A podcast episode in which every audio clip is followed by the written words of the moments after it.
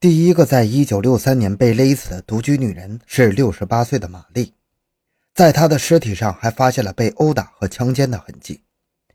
当时以及今天，有一些人怀疑玛丽不是波士顿绞杀凶手的被害人，因为她居住的劳伦斯离波士顿足足有40公里远，似乎超出了凶手的作案范围。但是到了1963年5月8日，人们不再怀疑那个恶魔又回来了。还是在后湾区，二十三岁的贝弗利被杀害了。贝弗利是个漂亮的大学毕业生，接受了长时间的声乐训练，经常参加后湾区一个论派教会的唱诗活动。五月八日这一天，他没有按照约定来参加合唱，于是他的一个朋友就去他的公寓找他。当他用贝弗利给他的钥匙打开房门的时候，立刻被里面的景象惊呆了。贝弗利就躺在正对着门的一个沙发上。他的双腿分开，两只手被一条围巾绑在身后，一条尼龙长袜和两条手帕连在一起围在他的脖子上。他的嘴上还围着一块布，在这块布的下面还有个布团，紧紧地塞在他嘴里。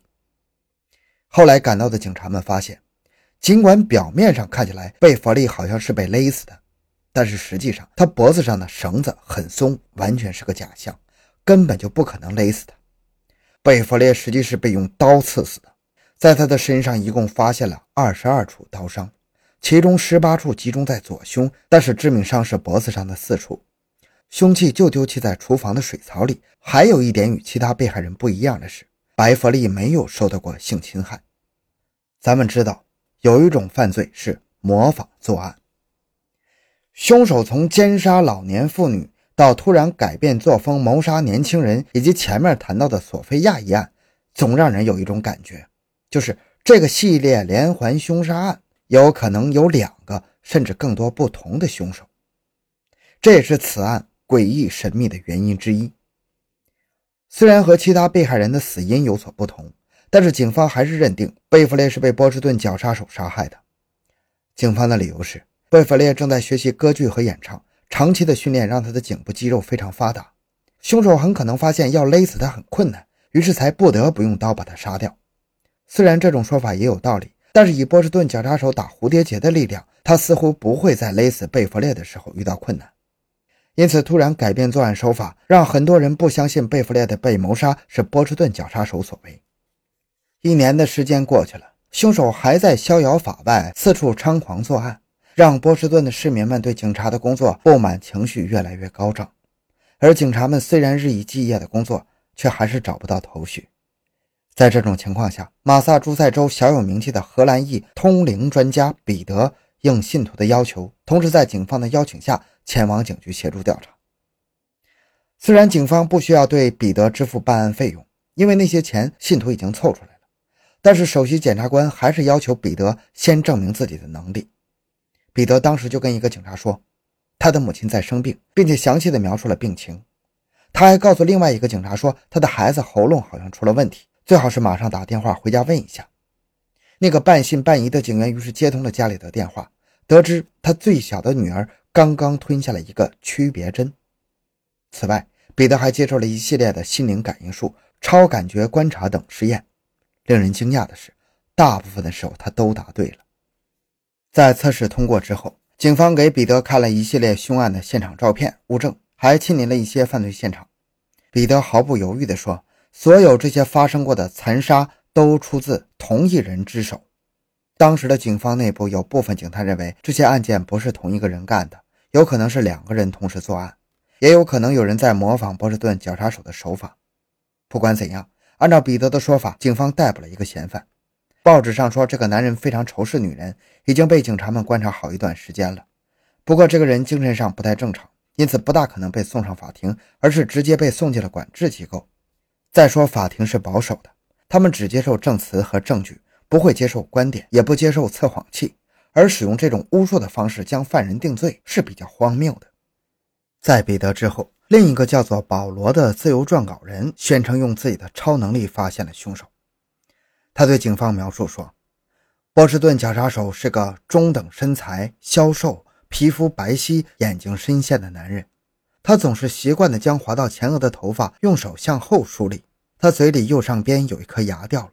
这个人住在一个像是医院的地方，还经常在一片大草地上走动，或在户外的长椅上坐着。在行为上，这个人有很多的问题。他曾经殴打自己已经去世的母亲，他的两个姐姐过得也不快乐。这个家庭是从缅因州或者冯摩特州搬到这里来的。这个人很孤独，他曾终日在街上游荡，试图接近女人。他仿佛一直在寻找自己已经去世的母亲。令人感到惊讶的是，当警察们将一些他们在后湾区逮捕的入室盗窃或者行凶抢劫的嫌犯们照片拿给戈登的时候，他从里面找出了一个叫做阿诺德·华莱士的人。这个人基本符合戈登的描述。二十六岁的华莱士是波士顿州立精神病院医院的患者，院方允许他在医院范围内走动，但他曾多次离开医院，而且他也的确殴打过自己的母亲。警察们发现，华莱士有几次离开医院的时间和波士顿绞杀手出现的时间是吻合的。当警察带着戈登来到精神病院的时候，他认为华莱士就是凶手。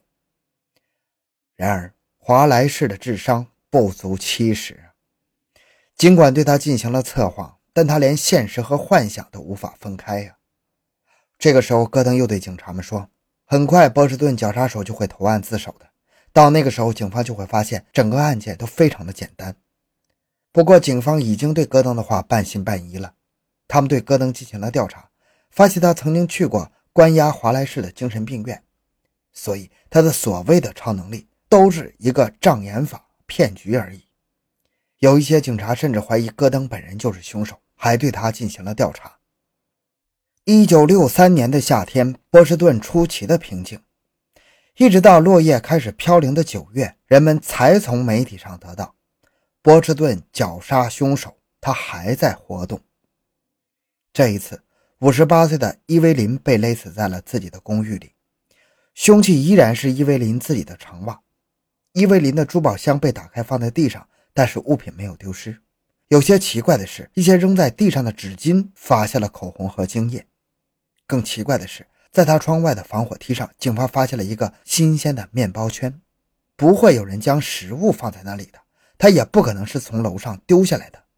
显然，波士顿绞杀手。现在还自带食物了。这一年的十一月二十二日，整个波士顿还沉浸在肯尼迪总统遇刺而弥漫的全国的悲伤和无助中。住在劳伦斯公寓的二十三岁的年轻姑娘琼恩，成了波士顿绞杀手的又一个手下冤魂。而这一次谋杀的案发时间几乎和肯尼迪遇刺同时发生。年轻的琼恩是个很保守的姑娘，她笃信宗教。是个很努力工作的设计师，他也是被用两双尼龙长袜给勒死的。在长袜的末端，凶手还打上了一个蝴蝶结的标志。在他的胸口，警方发现了齿痕。另外，他也遭受过性侵害。